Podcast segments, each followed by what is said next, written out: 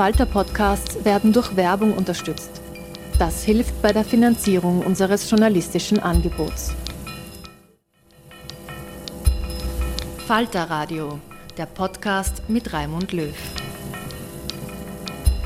Sehr herzlich willkommen, meine Damen und Herren, im Falter Radio.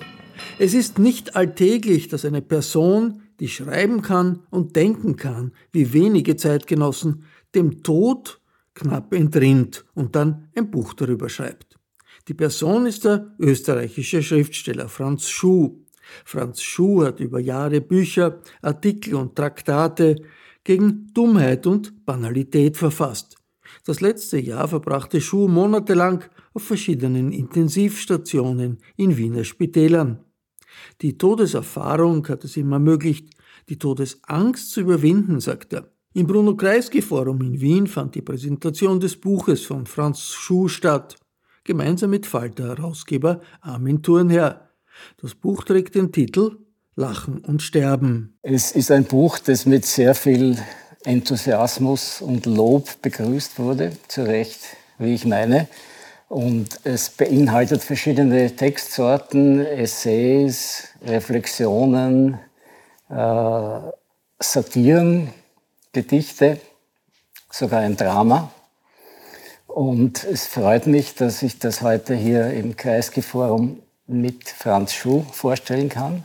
Franz Schuh wird zu Beginn aus dem Buch ein paar Sachen lesen und wir werden dann über das Buch sprechen. Bitte, Franz. Ja, und vielleicht auch über eine Reihe anderer Sachen. Ich möchte unbedingt bemerken, dass ich als Krankheitsfall, als der ich in meine eigene Lebensgeschichte eingehen werde, also in der ich fast eingegangen bin, äh, dass ich nicht geglaubt habe, jemals wieder äh, normale, sogenannte normale Wege zu beschreiten und das auch noch äh, in Kreisgeforum das ist sozusagen wirklich ein Glück und ich wage es, in diesem seltsamen Glück ein paar Texte zunächst vorzulesen. Der Tod des Vaters. Ich habe einen Vater, könnte ich stolz sagen, der an seinem Starrsinn zugrunde ging, nicht an einer der blöden Krankheiten, die jeder haben kann, nicht an einem Unfall, der einem jeden passieren kann. Nein, mein Vater starb an seinem Glauben, dass für ihn extra nur eine Todeskrankheit existiert, der Herztod. Wenn auch nicht der plötzliche, sondern der lange vorbereitete, der lange vermiedene, den ein Schrittmacher unaufhörlich ins Ziel zu begleiten hat. Die Blutdrucktabletten, der Schatz des Vaters, lagen in einem Regal über dem Bett. Sein Credo war damals, der Mensch wird nicht durch einen Schrittmacher am Leben gehalten, sondern am Leben hält der Mensch den Schrittmacher. Mein Vater erlitt einen frühen Tod, ein paar Wochen vor der Schrittmacherkontrolle im AKH, auf die er fest hingelebt hatte, Künstlerpech nennt man das in der Lebenskunst. Als eines Tages ins Spital kam der starrsinnige Alte, mein Vater, mit einer Bronchitis, verließ er es, sobald er nur stehen konnte. Er wähnte sich unverletzlich auf dem Gebiet einer solchen Krankheit, standfest gegenüber der Bronchitis. Man stirbt ja nur den Herztod. Und ein paar Monate, nachdem er das Spital auf eigene Rechnung verlassen hatte, starb er an einer Lungenentzündung. Das Wasser war aus Vaters Lungen nicht mehr herauszukriegen. Es schwemmte wohl auch seinen Schrittmacher aus der Funktion. Tod ist tot, sage ich heute. Da darf man nicht wählerisch sein. Das folgende ist eine Liebeserklärung an einen Mann, der einmal ein Kaffeehaus geführt hat, das Café Altes Stadttheater. Ein Café, das ich besonders liebte.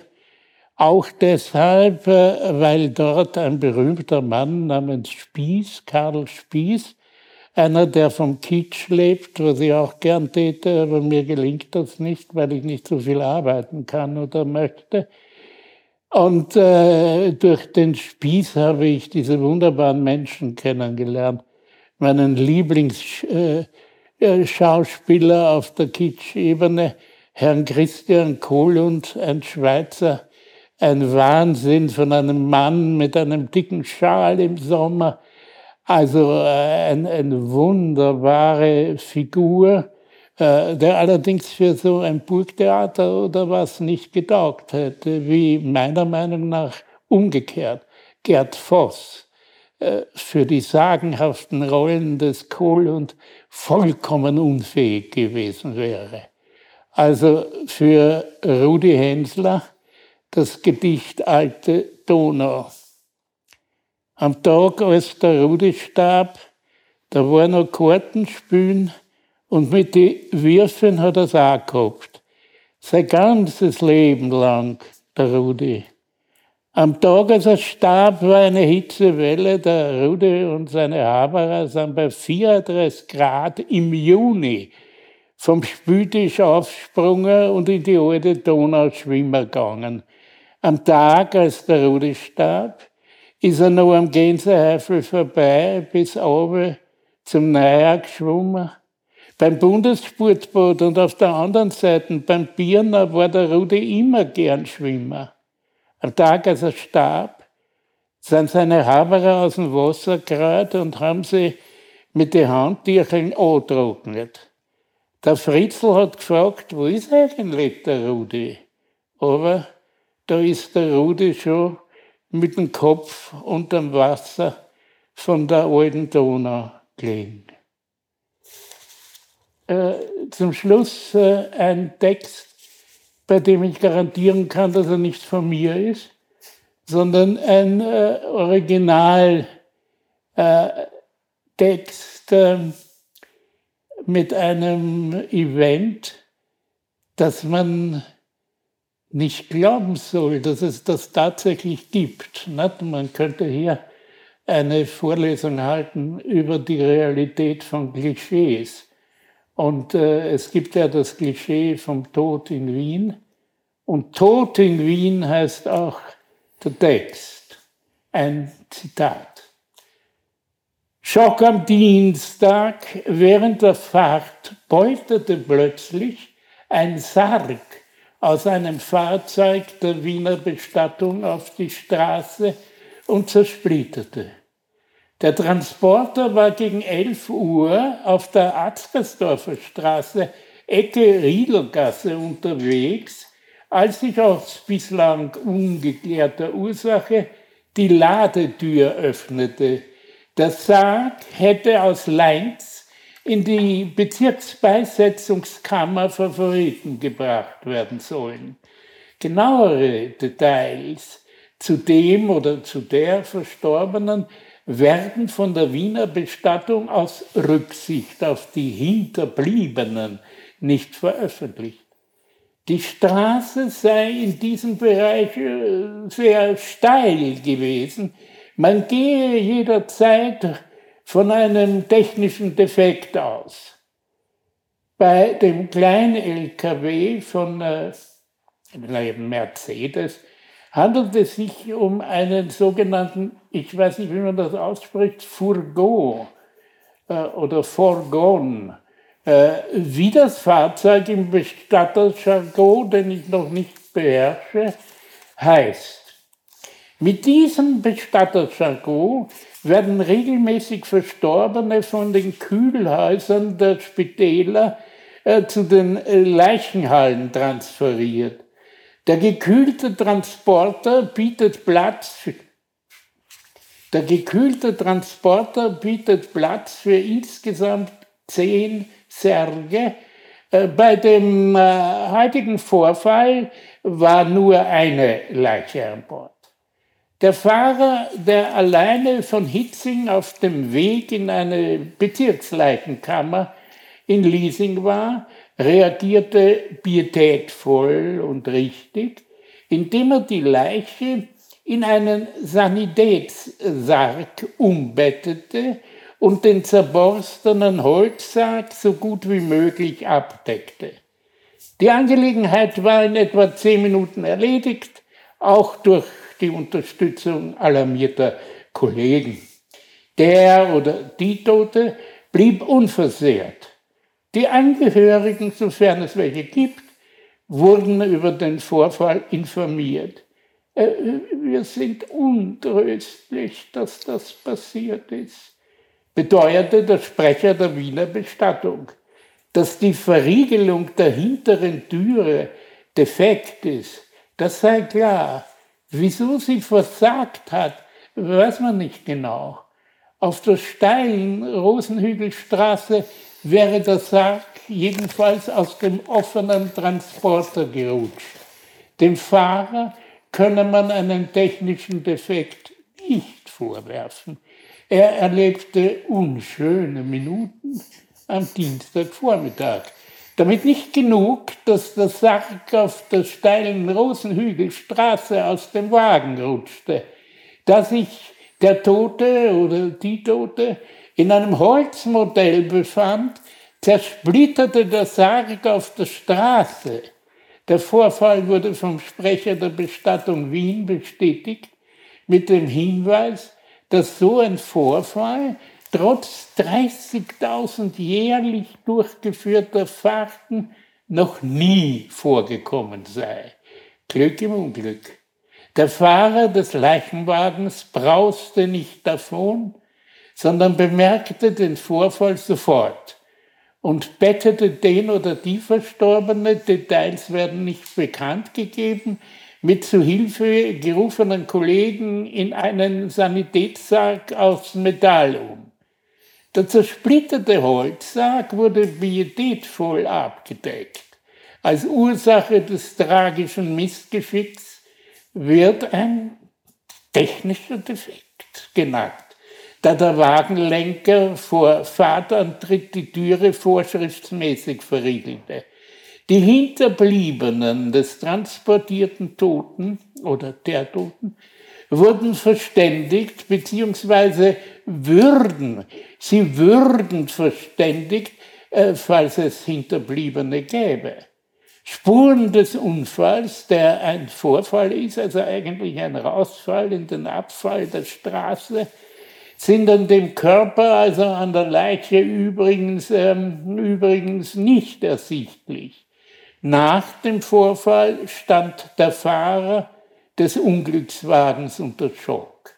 Er wurde noch am Dienstag vorzeitig nach Hause geschickt. Dankeschön. Wunderbar. Man sieht, der Tod ist eine absolut unernste Sache auch unter Umständen, oder? Ist es nur unsere Reaktion auf diesen Schrecken, der, der, der uns einfach so inkommensurabel reagieren lässt.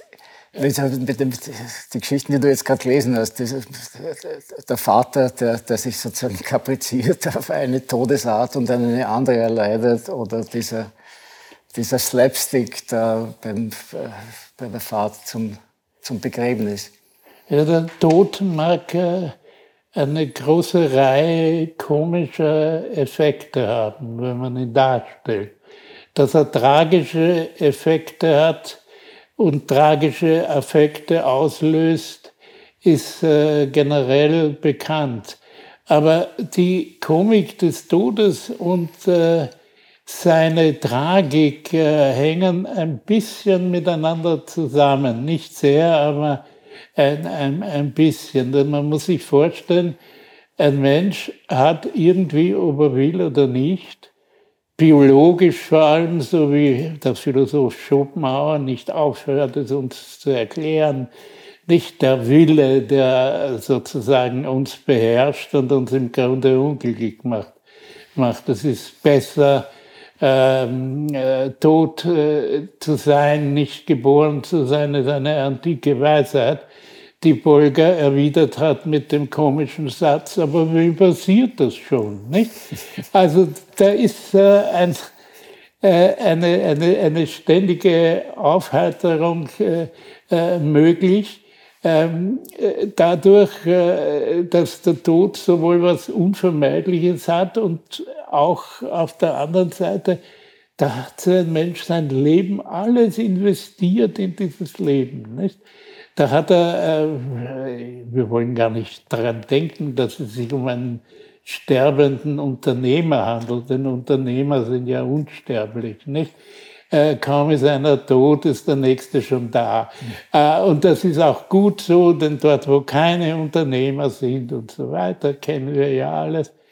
Aber da hast du alles investiert, da bist du dran gehängt und dann gibt's plötzlich das Nein.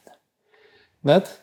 Äh, und plötzlich, dass es zählt nicht. Also Sie finden in der Philosophie äh, zum Beispiel bei David Hume äh, eine dieser berühmten Äußerungen, die das Sterben begleiten, äh, nämlich die äh, Äußerung, dass ein Einzelner fürs Universum eigentlich nicht zählt. Nicht? Der ist eigentlich wurscht. Ich halte das für ein gefährliches Argument, weil dann, wenn das wurscht ist, kann man ihn gleich umbringen auch. Das ist dann auch egal. Nicht? Und äh, auf der anderen Seite wird der Tod aufgeblasen. Nicht? Goethe hat versucht, das zu mindern, obwohl er selber ein Feigling war und vor dem Tod Todesangst hatte, indem er sagte, wer dieses ewige stirb und werde, der ist ein fremder Gast auf dieser Erde und so weiter. Also der, der, Tod ist auch ein Teil unserer Heimeligkeit in dem, in dem Leben. Und alles, was heimelig ist, ist gleichzeitig komisch. Kann komisch sein. Nicht? Äh, die tragische Zerrissenheit, die ja auch beschrieben worden ist, dass ein geliebter Mensch stirbt. Nicht? Meiner Meinung nach sagt das weniger über den Tod, sondern mehr über die Liebe. Nicht? Aber das ist äh, eine, eine Streitfrage. Und äh, man muss natürlich wissen, was der Tod ist. Nicht? Und, äh, und das ist äh, nicht ganz einfach. Ich, ich halte es eher mit der Kaltschnäuzigkeit, mit der man sagt, der Tod, das ist das Verwesende unter der Erde. Also lass mich mit dem Rest in Ruhe äh, darüber. Ne? Du bist ja jetzt mit dem Tod konfrontiert gewesen, ja. direkt. Ne? Du warst jetzt sehr lang im Spital, todkrank, auf Intensivstation und hast aber dieses Buch geschrieben gleichzeitig jetzt als Reaktion darauf, als Verteidigung, hast du schon vorher angefangen, hast du, hast du schon lang vorher an den Tod gedacht und das ist ein Thema, Tod, äh, Tod und Lachen, wie reagiere ich darauf?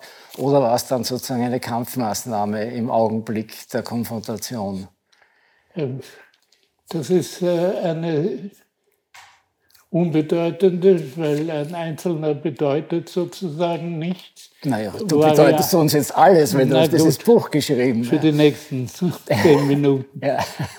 Aber ähm, äh, das ist eine, eine, eine, eine sehr komplexe Angelegenheit, äh, weil ähm, äh, man, äh, wenn man selbst vom Tod konfrontiert ist, ist das etwas völlig anderes, als äh, über den Tod äh, eine, ein Gespräch führen zu dürfen. Ich selber habe aus diesen Todeserfahrungen, die äh, unfassbar absurd sind, also äh, wenn sie die Leichen in weißen Tüchern an dir vorbeitragen an der Intensivstation, ne? Äh, wenn irgendein so Arschloch von Arzt dir vis-à-vis -vis sitzt und den großen Computer eingeschaltet hat und äh, seine Nieren und seine Herzen und seine äh, ganzen Dinge verwaltet. Nicht? Und du liegst da da und was, jetzt haben sie dich gerade aufgeschnitten äh, und du willst das, was sie aufgeschnitten sehen, äh, jetzt nicht noch in den Übungen eines äh, Mediziners vor Augen haben. Hast du dich da erkannt auf dem Schirm da? Nein, der erkennt sich nicht, obwohl ich schon Verdacht hatte. Aber der ging nicht so weit, dass ich das dann geglaubt habe, äh, was ich da im Verdacht sehe.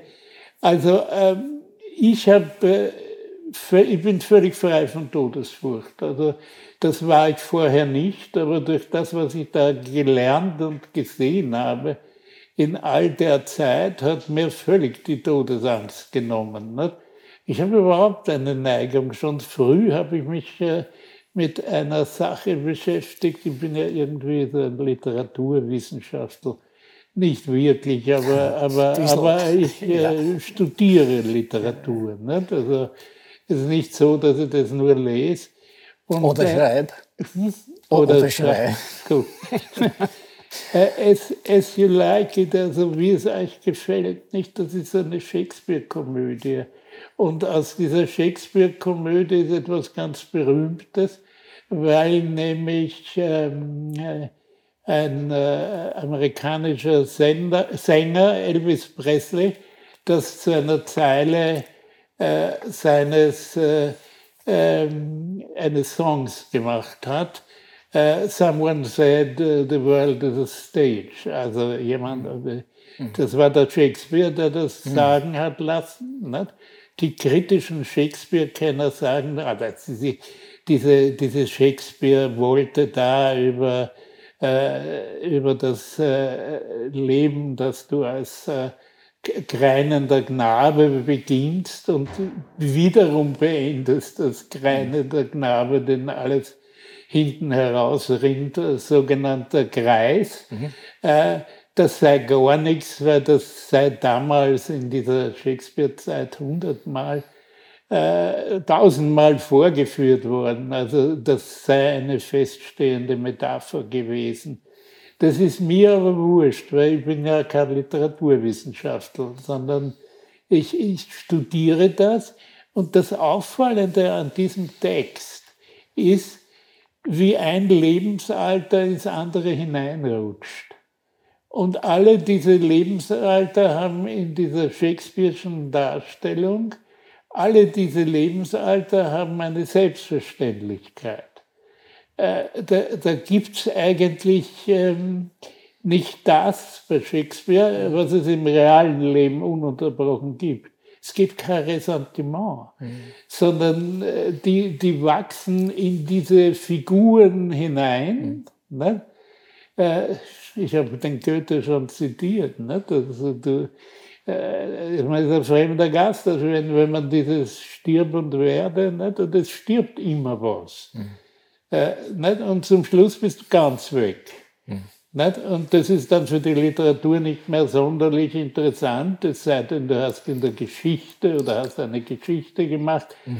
Aber die bloße Individualität, das hat einmal ein Redner bei den Salzburger Festspielen gesagt, ein Vorredner, den sie dann nie wieder eingeladen haben und sie haben nie wieder äh, haben sie äh, eine solche Vorrede machen wollen.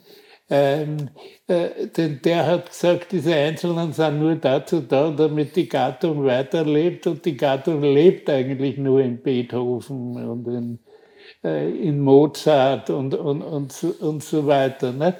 Die Selbstverachtung des Menschlichen äh, gehört zur wesentlichen intellektuellen Bildung. Nicht? Das musst du können, damit du sozusagen da in der großen Reihe mit aufmarschieren darfst. Aber, ja, aber das, ein bisschen ist dieses Thema, aber da kommen wir vielleicht noch später drauf, das, das, das Thema Eitelkeit, das bei dir ja auch so da ist. Ne? Also wie, wie, wie sehr dürfen wir uns selber und wie sehr müssen wir uns selber zurücknehmen. Aber lass uns noch ein bisschen darüber reden, wie es dir, wie es dir gegangen ist, wie du deine Todesangst zum Beispiel losgeworden bist. Du, du warst ja ein Notfall. Du bist, äh, wenn, ich, wenn ich das aus dem Drama da entnehme, da wurde ja offensichtlich dieser Dr. Nedball, der, der Züge von dir trägt, starke in dem Drama am Schluss. Der schildert ja relativ detailliert, wie das passiert ist, mit teilweise Bewusstseinsverlust, mit wie du bewunderst, wie dich die Sanitäter um die Ecke äh, rollen. Das hast du bewusst mitbekommen, dann teilweise aber nichts mehr und dann aber wieder Intensivstation. Ja, und, also und, Operationen und so. Und, aber vorher hast du da offensichtlich Todesangst gehabt und wodurch bist du die dann losgeworden? Ja, durch das Sehen des Todes. Nicht? Also durch, ähm, also das muss man sich so vorstellen. Ich war dann ein Vierbettzimmer in einem Vierbettzimmer mit lauter alten Herren, äh, wobei mir das klar geworden ist, dass das auf mich hinzeigt. Ich bin auch ein alter Herr, hätte mir nie gedacht. Aber, aber war so. Und äh, ich habe zum Beispiel einige Tote überlebt dort. Und äh, ich erinnere mich an ein äh, Sterben besonderer Natur, wo der Sterbende äh, in einer Litanei gesagt hat, ich kann nimmer, ich, ich kann nimmer. Und dann war es wie Weihnachten. Dann kamen die Ärzte und haben feierlich das Bett umstellt äh, sie haben nicht gebetet, aber was Sie da aufgeführt haben, hat genauso geholfen äh, wie ein Gebet. Angeblich helfen Gebete, aber da war äh, keine Hilfe. Und dann. Hand auflegen vielleicht. Ja, Hand auflegen vielleicht. Und, und dann war nichts mehr. Also dann ist, er, ist er. Und ich, ich habe natürlich. du bist daneben gelegen. Ja. Mhm. Und das war, die, die, haben das wie, eine, wie ein Zelt, haben sie den Sterbenden umgeben. Nicht?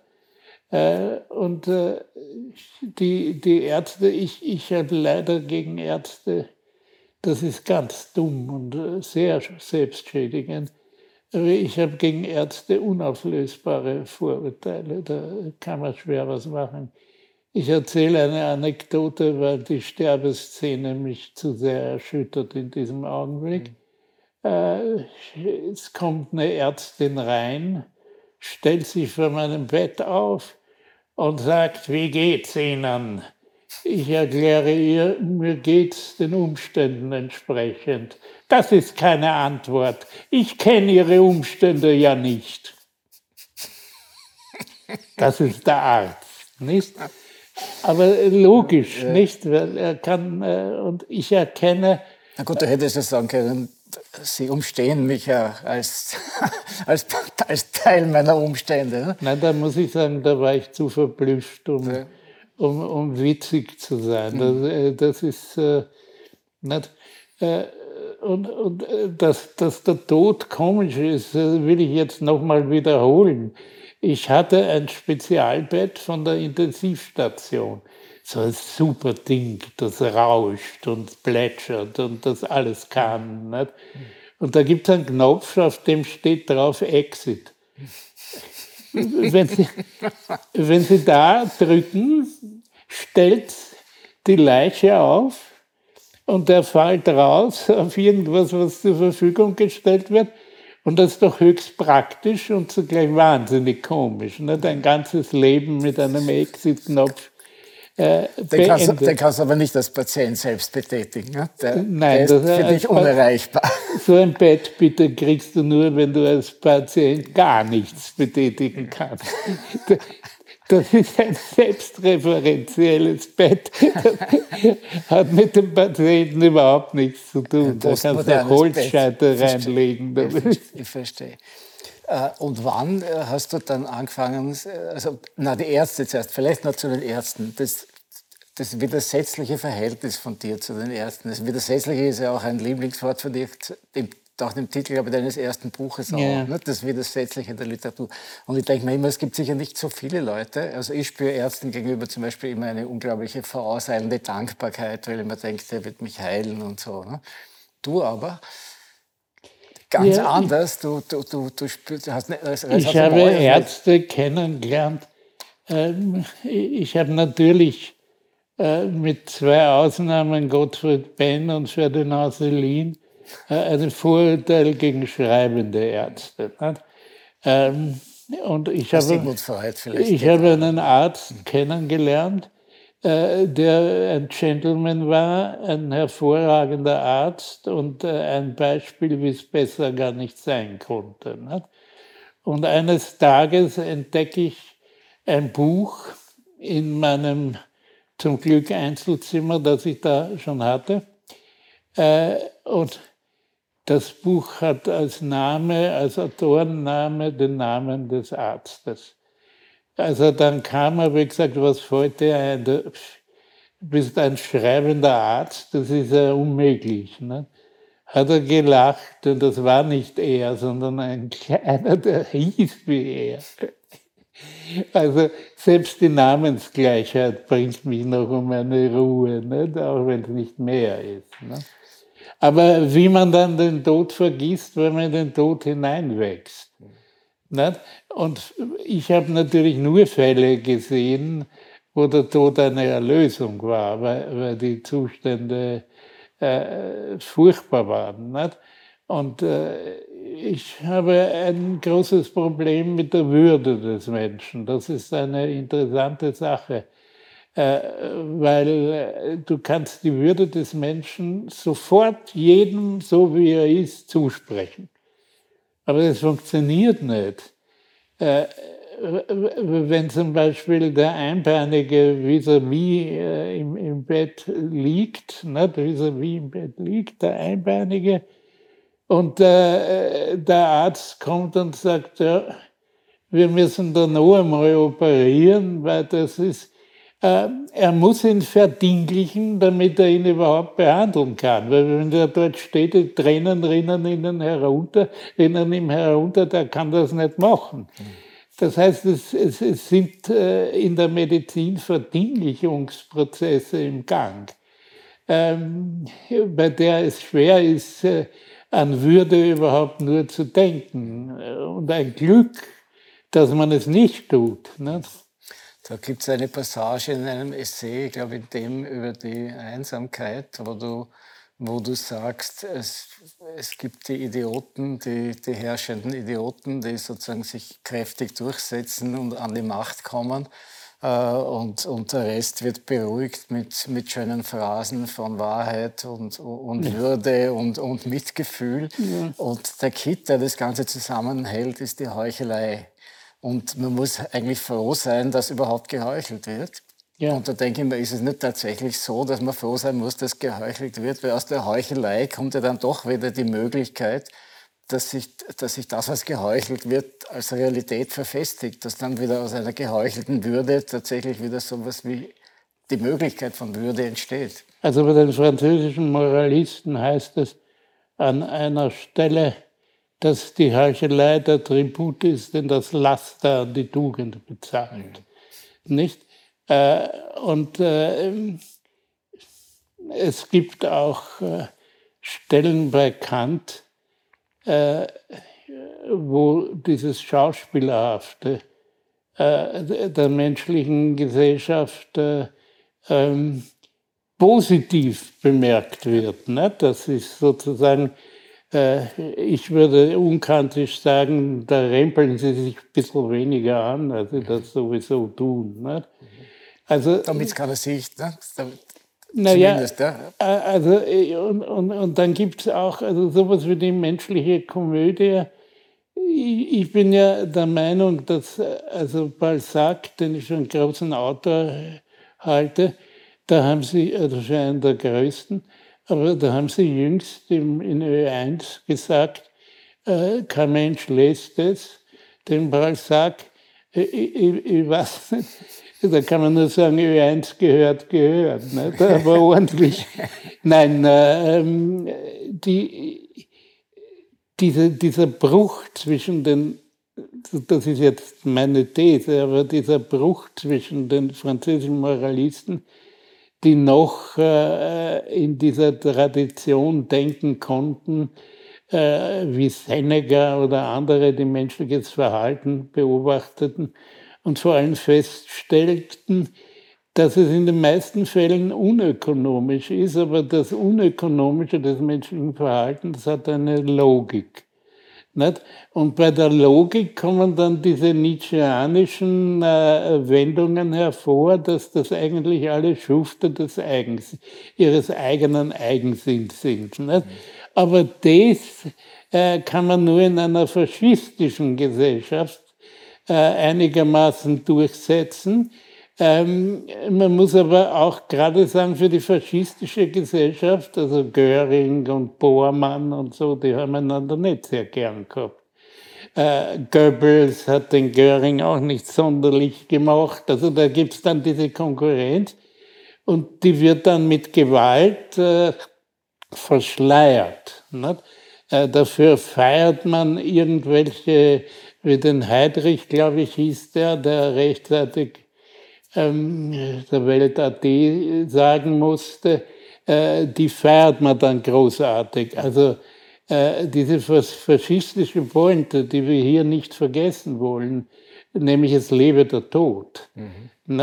Äh, durchzieht äh, diese ganze Gesellschaft. Nicht? Und wir haben eine, ein Riesenglück, äh, dass wir so sozialpartnerschaftlich da irgendwie uns durchschwindeln, schauspielerisch. Nicht? Ja. Und das ist ja teilweise wahnsinnig lustig. Also die, ich liebe diese Regierung, nämlich jetzt nimmer mehr. Äh, aber früher, wie sie diese Pressekonferenzen gehabt haben, die haben man das Gefühl gehabt, die haben alle einen steifen Frack an und wackeln dann nach die. Ich finde, sie hätten müssen in weißen Kitteln auftreten. Ja. Der Kurz hätte sollen in weißen Kittel auftreten genau. hinter dem Plexiglas, das wäre perfekt gewesen. Genau, genau. Und äh, das Schauspielerische ist ja, wie du richtig sagst, ist das Schauspielerische auch eine Variante von Selbstprogrammierung. Nicht? Mhm. Du spielst was und am Schluss bist das wirklich. Ja. Nicht? Und äh, das gilt meistens für die Bösen, wie wir Kriminalromanleser wissen. Aber es kann auch für die Guten gelten, nicht? dass man dann ritterlich wird, weil man ans Rittertum glaubt, wovon ich übrigens abrate. ja. Aber jetzt kommen wir nochmal zurück darauf. Jetzt waren wir, du, du, du bist da in dieser schrecklichen Situation, aber irgendwann bist du aus der Intensiv drin rausgekommen. Du warst ja doch ziemlich lang drin. Ne? Du bist dann ja, mehrfach ja. operiert worden. Ja. Und bist dann aber irgendwann, aber in der Intensiv kann man nicht schreiben, oder? Was? Der, auf der Intensivstation kann Nein. man nicht schreiben, da ist man in einem Zustand. Ja, wann, aber wann? Das, das, äh, da muss ich leider etwas verraten, äh, was gescheiter war, wenn ich es nicht sagen würde, aber äh, auf der Intensiv kriegst du Opiate und Morphine ohne Gleichen. Und das ist für die Fantasie ungeheuer gut. Mhm. Also du hast äh, Bilder und Visionen, die sogar die österreichische Literatur beim derzeitigen Zustand höchst verbessern würde. Aber das geht nicht. Das ist so wie getobt Sport betreiben. Mhm. Äh, das interessiert auf einer Intensivstation niemand. Mhm. Äh, aber äh, es gibt ja dieses, du bist ja ein musikalischer Mensch im Unterschied zu mir. Äh, es gibt ja diese, diesen furchtbaren Bericht von Hanan Kur, der auch auf der Intensivstation war. Äh, und was unter anderem das Wesen der Intensivstation ist, sind die Notfallcomputer, die ununterbrochen und, und das, das läuft los. Nicht? Und der intensivstationär untergebrachte Herr Kur soll gesagt haben, ich weiß ja nicht, ob es stimmt, aber es ist ja nicht gut erfunden, soll gesagt haben, als Musiker ertrage ich das nicht. nicht? Und in Wahrheit ist es eine Variante von Musik, nicht? das Totenglöcklein in der technologischen Hochzeit. Nicht? Also das ist äh, schon eine... eine, eine ähm, Und mit geweiteten Doors of Perception. Nicht? Ja, ja, genau. Mit bist, geweiteten du da, bist du empfänglich für diese... Wobei ich in meiner Perception etwas äh, ganz Seltsames hatte. Äh, ich war in der Rudolf Stiftung und grüße die Schwester Renate. Die Schwester Doris grüße ich auch, obwohl sie nicht besonders nett zu mir war. Aber ähm, die haben, äh, äh, da hatte ich eine, eine, eine Dauervision, weil in dem Spital äh, gab es kein Fenster aufmachen. Ich habe erst nach Monaten zum ersten Mal frische Luft äh, äh, überhaupt äh, wahrnehmen dürfen weil die, da ist alles zu und sie haben so eine Temperaturmaschine, die alles das ganze Jahr gleich hält. Mhm. Nicht? Und, und keimfrei wahrscheinlich auch möglich. Ja, alles Mögliche. Da wollen wir hoffen, dass es keimfrei war, weil wenn nicht, verstehe ich, warum die alle im Bett liegen. Aber gut, äh, die, die, äh, diese äh, Geschlossenheit und dieses Geräusch. Hm, äh, das ununterbrochen geht, hat mich in meinen Morphinen äh, in dieses Gefühl gebracht, ich bin auf Reisen. Ich fahre mit irgendeinem Bus äh, durch die Gegend und äh, ja, dann hatte ich diese kompensatorischen Zustände. Äh, darunter verstehe ich, äh, äh, ich weiß nicht, was wollen die von mir? Ich kann eh super gehen und wenn äh, Spitze äh, mache Judo-Kämpfe und klettere irgendwelche äh, Dinge hinauf. Nicht? Äh, und, und, dann äh, verstand ich alle Sprachen. Also der, ich bin irgendwo hingefahren, nicht? diesmal im Zug und da reden alle Polnisch und ich verstehe jedes Wort Polnisch. Nicht? Es gibt ein polnisches Huhn, das ist eine, eine, eine, eine Putzfrau, das, das Huhn. Ja, ja, das, ne? polnische Huhn, ja. Das spricht, das spricht Polnisch, wird aber gleichzeitig simultan übersetzt, sodass es wir eh verstehen. Ne? Das polnische Huhn ist äh, eine bittere Notwendigkeit, äh, weil da etwas abgehandelt wird, was, was klar ist. Nicht? Man feiert, und ich sage jetzt mal zu Recht, äh, diese Pfleger und Pflegerinnen, äh, die werden, äh, damit man ihnen kein Geld geben braucht, als Heilige, also eine Variante von Heiligen dargestellt. Aber die Darstellung schon ist so abfällig, dass man, wir sind wieder beim Schauspielen, mhm. ne, dass man merkt, na, da kommt keine Kohle mehr raus für die. Ne, weil die haben sich schon erschöpft darin, dass sie da das Lob aussprechen. Mhm. Und äh, es gibt halt, ich sage es verharmlost, nicht nur zu loben, sondern was zwischen Patient und Pfleger, ähm, von Ärzten rede ich bekanntlich gar nicht, nicht, mit der Ausnahme der beiden Großen, die ich kennengelernt habe. Wenn Sie es hören, werden Sie wissen, dass Sie gemeint sind. Ich hoffe, es mischt sich da keiner rein von denen, die mich erleben mussten, äh, die ich nicht gemeint habe. Äh, Jedenfalls kommt einer vor, ein Arzt, um das auch zum dem Publikum ja. zu sagen, der, hat, der trägt den schönen Namen Weider, mhm. was an einer Stelle mal dann zu Ausweider äh, ja, ausgedehnt wird. Ne? Das ist auch kein Freund von dir, nehme ich an.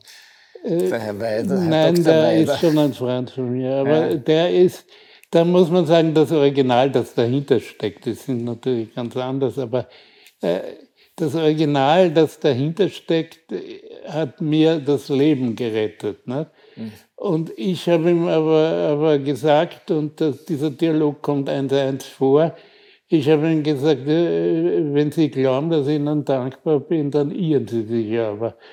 Äh, und er hat cool gesagt, Dankbarkeit brauche ich nicht. Ne? Das ist schon ein schöner, äh, man, ein schöner Diskurs. Darauf ne? kann man aufbauen. Aber jetzt sag nur, äh, wie hast du dann, wie und wann hast du dann angefangen? Äh, erstens wolltest du sagen, ich schreibe jetzt dieses Buch. Und, und wie bist du da vorgegangen? Hast du gesagt, ich brauche jetzt ein ich, Tablet? Ich war, oder, oder? ich war wie alle Menschen oft in ihrem Leben einer Irrmeinung. Ich war der Meinung, dass das Buch schon fertig ist, wie ich da.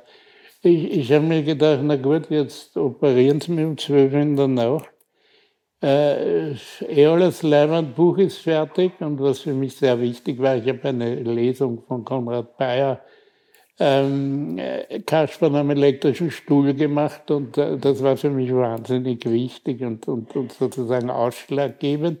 Habe ich schon hinter mir. Nicht? Naja, und dann äh, erwacht aus, dem, aus der Intensivstation, hat mir der Verleger mehr oder weniger klar gemacht, äh, äh, das ist eigentlich nichts. Nicht? Also musste ich äh, und wollte auch äh, arbeiten nicht? und, und, und habe das irgendwie hingebracht. Denn ich hatte das Glück, dass die Morphine mich nicht ruiniert haben. Also ich bin, ich bin beim Erwachen, konnte ich sogar meine ganzen PIN-Codes auswendig. Ne?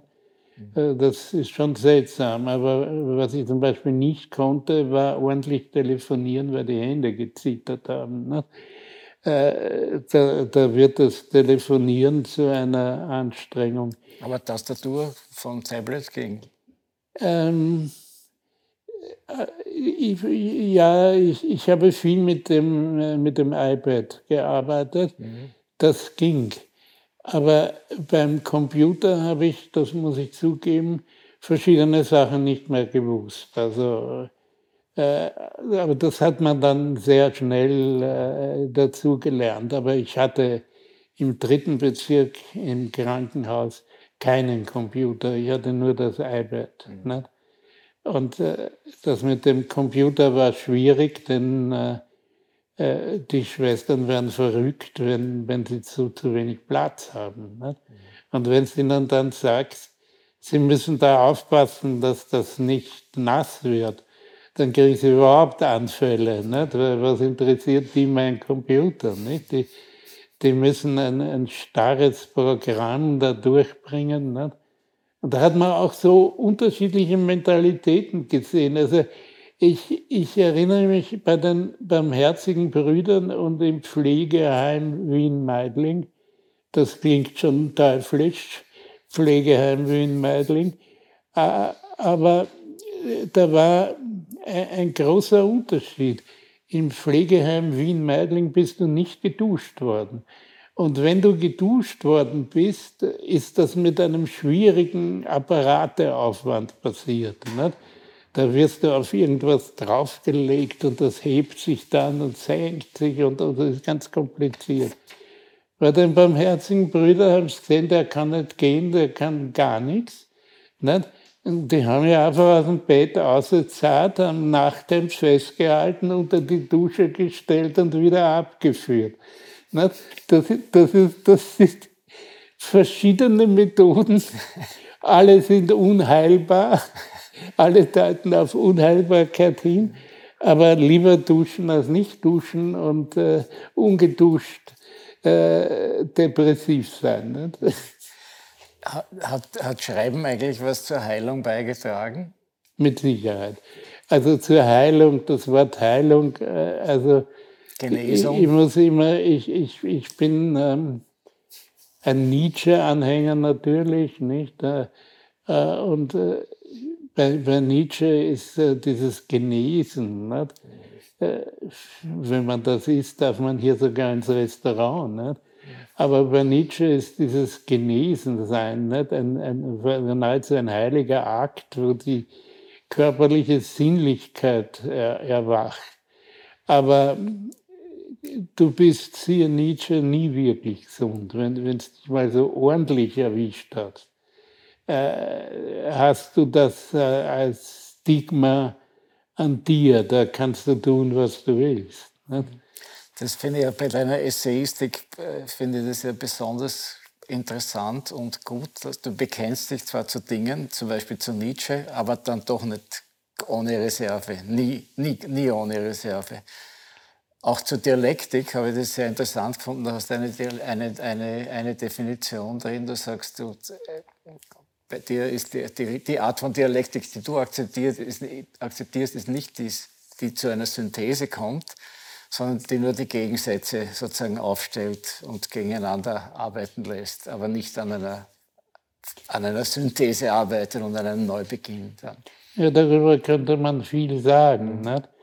Äh, es gibt zum Beispiel einen Hegelianer namens Horst Mahler, äh, der früher mal ein sehr linker war und, äh, sagen wir, auf dialektischem Wege ein radikal Rechter geworden ist. Und wenn man dessen dialektische Synthesen, die nationalistisch aggressiv sind, hernimmt, äh, kann man ganz gut argumentieren, warum man die, die, die eher die negative Dialektik, also die, die sich nicht auflöst in Synthesen, äh, bevorzugt äh, vor diesem Zusammendenken äh, der, der, verschiedensten Gegensätze, das auch mit Größenwahn äh, des Dialektikers in dem Fall zu tun hat. Nicht?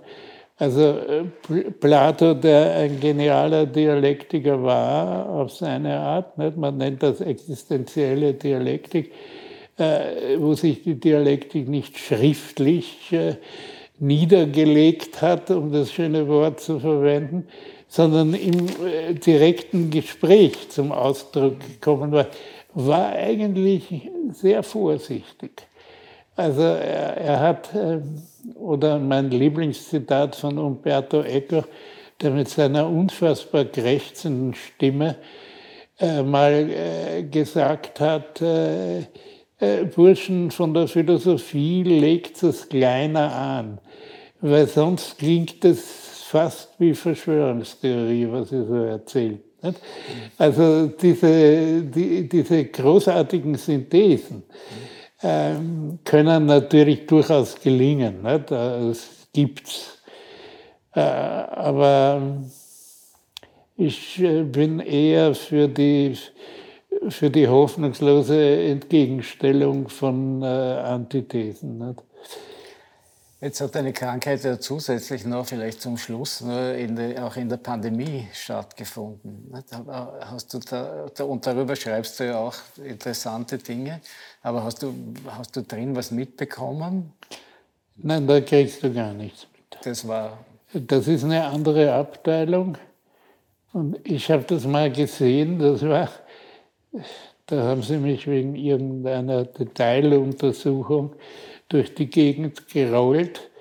Äh, da war ich, ich war in mehreren Spitälern. Da war ich in einem Spital, äh, wo die Pandemieerkrankten direkt äh, wie in einem Gefängnis abgesperrt waren. Und es war einfach draußen zu, die haben das zugemacht. Und dann habe ich im Pflegeheim Wien-Meidling Klingt wie eine gefährliche Drohung, wenn ich mich wiederholen darf. Im Pflegeheim Wien-Meidling habe ich äh, gesehen, was das bedeutet, wenn äh, wenigstens ein Drittel der Leute ausfällt äh, vom Personal. Dann ist innerhalb der kürzesten Zeit ein, ein, ein Chaos da, wo die tapferen Mitarbeiter dort versuchen zu retten, was sie können. Nicht? Aber es ist dann verschiedenstes nicht mehr möglich und das Ganze wird sehr, sehr schwierig.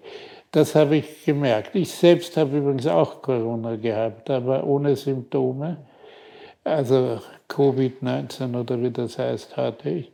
Ohne Symptome. Ich habe gar nichts gemerkt, außer danach eine ungesunde Appetitlosigkeit und ziemlich lange und ziemlich schwierig zu ertragen. Dann schreibst du auch, dass es sozusagen das, das gefährliche Moment ja daran sein kann, dass es, dass es so quasi eine gesellschaftliche Probe auf den Totalitarismus darstellen kann. Ne? Die Versuchung der Politik, da jetzt so ganz autoritäre ja, Maßnahmen zu verhängen und das, glaube ich, ist wirklich eine von meinen Meinungen äh, und unseren Dafürhaltungen unabhängige Problematik, äh, nämlich ähm, eine Krankheit biologisch gesehen ist etwas Absolutes. Ne? Das sagen sie ja dauernd. Äh, du kannst mit dem Virus nicht diskutieren, weil der hat kein Interesse an deinem hohen Geist. Aber in die Politik etwas absolut Gültiges einführen, ist äh, auf der politischen Seite eben auch nicht ungefährlich. Es ist Einübung in den Totalitarismus unter Umständen. Ähm, und äh, ich finde halt, dass diese, auch umgekehrt, diese Versuche, den sogenannten Rechtsstaat zu absolutieren, also als eine absolute Kraft, finde ich zwar inhaltlich bejahenswert. Ich bin ein Kelsen-Anhänger der ersten Stunde gewesen. Das war man in meiner Studienzeit nicht. Ähm, diesen, diesen Rechtsstaat, diesen Rechtspositivismus, äh, wenn man da auch wiederum absolut, absolutistisch denkt, hat man diese Einübungen äh, auch von dieser Seite her. Also es ist äh, wirklich eine, eine schwierige Lage im Diskurs und in der Praxis. Nicht? Ich glaube, es kommt da wohl auch sozusagen auf die, auf die politische Schauspielerkunst an, wie man es anlegt. Ne? Also die, zum Beispiel, ob man so anlegt wie, wie die Frau Merkel, die, die, mit einem gewissen Respekt vor der Wissenschaft aufgetreten ist, aber doch eine gewisse Zögerlichkeit immer, immer signalisiert hat und versucht halt so diese Vorläufigkeit der Rationalität darzustellen im Vergleich zu unserem Kurz, der, der, der, der sozusagen als Hau drauf und mit Nähhammer, Polizei und dergleichen mit, mit Lust das zelebriert. Ne? Das kann man so oder so machen. Also der Terroranschlag in Wien, äh, der hat eigentlich äh, bedauerlicherweise gezeigt, dass dieses System überhaupt nicht funktioniert. Ähm, weil ich, ich, ich, ich stelle mir vor, mein Vater war Staatspolizist, ich bin Staatspolizist. Also der Vogel wäre mir nicht entgangen. Ich hätte nicht gewartet, bis er aus Kroatien oder sonst woher äh, die, die, die, Waffen heranschleppt. Also das sind sehr große Lücken und nachher ähm, eine, eine, eine Behandlung. Slowakei war es, glaube ich. Ja, das ist wurscht. Äh, eine Behandlung der, der, der Opfer, äh, die eigentlich nur erklärbar ist mit schlechtem Gewissen und Angst vor der Aufdeckung der eigenen Unfähigkeit. Nicht? Äh, da müssen die Opfer dann darum betteln, damit sie irgendwie entschädigt werden, obwohl entschädigt zu werden nicht gerade zu den edelsten Dingen der Menschheit gehört, aber äh, da hätte in irgendeiner einer, einer plastischen, also äh, einer, einer einsichtigen und, und herausgestellten Form etwas passieren müssen. Aber wer weiß, nicht? Äh, wenn es ihnen nochmal passiert. Aber ich wollte was über die Merkel sagen. Frau äh, Merkel ist ein gutes Beispiel für uns Schriftsteller. Nicht? Wir wissen, Flaubert hat immer nach dem richtigen Wort gesucht. Nicht? Du musst das richtige Wort finden. Nicht? Und genauso wie Flaubert das richtige Wort gefunden hat, hat die Merkel das falsche Wort gefunden. Nämlich hätte sie nicht gesagt, wir schaffen das, äh, hätte sie es geschafft da wäre sie nicht konfrontierbar gewesen. Aber durch diese Formulierung nicht, ist sie in dieser Medienwelt mit ihren Phrasen und ihren mhm. festen Bestandteilen nicht, äh, konfrontativ gewesen. Und das hat dieser, dieser ganzen Bewegung eigentlich geschadet. Nicht? Das spricht jetzt von der Flüchtlingskrise. Nicht? Aber ja, ja, in der Pandemie hat sie den Fehler ja nicht gemacht. Da Nein, hat sie sich äh, anders verhalten. Und, und da denke ich mir, das könnte daher kommen, dass sie ja einmal Naturwissenschaften studiert hat. Mhm. Und, und die sind bekanntlich, ich erinnere mich, ich habe einmal mit einem Naturwissenschaftler diskutiert. Ähm, und ähm, da habe ich darauf hingewiesen, dass beim Untergang der Titanic, ne, ein Karl Kraus Thema, äh, beim Untergang der Titanic ja äh, Kraus hat dann gesagt, Gott studiert keine technischen Bücher oder so ähnlich. Äh, äh, hieß es vorher, ein Unfall ist unmöglich. Also das ist absolut sicher. Nicht? Und äh, das war, äh, der Naturwissenschaftler hat also auf diese Titanic hinweisend gesagt, das ist ein Blödsinn, es ist alles äh, unsicher, solange es nicht als sicher bewiesen ist. Nicht? Äh, also du kannst nicht über ein Schiff, das übers Meer duckert, äh, kannst nicht sagen, da kann nichts passieren, das ist ganz sicher. Nicht? Weil da muss er, ist, ist eh klar, was gemeint ist. Nicht? Aber dieses äh, nicht Unsicherheitsgefühl, wie es der Neurotiker hat, sondern dieses Suchen nach der Sicherheit beim Nicht-Eingestehen, wir haben jetzt was ganz Sicheres, ist natürlich gegen den Totalitarismus. Nicht? was ja eine seltsame Angelegenheit ist, weil Totalitarismus ohne technische Aufrüstung ohnmächtig ist. Nicht? Also da gibt es äh, komplexe, einander negierende Inhalte. Nicht? Gut, gegen den Tod nutzt da die größte Aufrüstung nichts. Jetzt schauen wir mal. Die, die, die Möglichkeit besteht, äh, dass der Tod einer technischen Lösung zugeführt wird. In Silicon Valley arbeiten Sie daran. Ja, da arbeiten Sie daran und, und, und, und die, die Einzelnen leben dann ewig und sind dann noch weniger bedeutend. Und überall werden äh, pseudomenschliche Teile herumliegen, die man nicht mehr brauchen kann, weil man hat den neuen hineingesetzt. Also man soll sich diesem Gedanken nicht verschließen. Die einen werden sich freuen drüber, die anderen werden es abscheulich finden. Na gut, ein schönes Schlusswort, ein schönes halboptimistisches Schlusswort. Äh, ich empfehle dieses Buch ausdrücklich. Es ist vieles drin, über das wir jetzt nicht geredet haben, sehr viel Kluges, sehr viel Amüsantes, sehr viel Reflexives und Weiterführendes. Lesen Sie es. Franz, vielen Dank für das Gespräch. Danke Ihnen oder dir. Sie hörten den Essayisten Franz Schuh und den Herausgeber des Falter, Armin Thurnherr, bei der Präsentation von Schuhs Buch Lachen und Sterben im Bruno Kreisky Forum in Wien, bei dem ich mich sehr herzlich für die Zusammenarbeit bedanke. Das Buch Lachen und Sterben ist im Schollnei Verlag erschienen. Es kann über den Falter Buchversand bestellt werden. Ich verabschiede mich von allen, die uns auf UKW hören, im Freirad Tirol und auf Radio Agora in Kärnten. Über ungewöhnliche Zugänge zu den schwierigen Fragen unserer Existenz lesen Sie im Falter nicht zu selten sogar. Ein Abonnement des Falter können Sie im Internet bestellen über die Adresse abo.falter.at. Ursula Winterauer hat die Signation gestaltet, Anna Goldenberg betreut die Technik. Ich verabschiede mich bis zur nächsten Folge.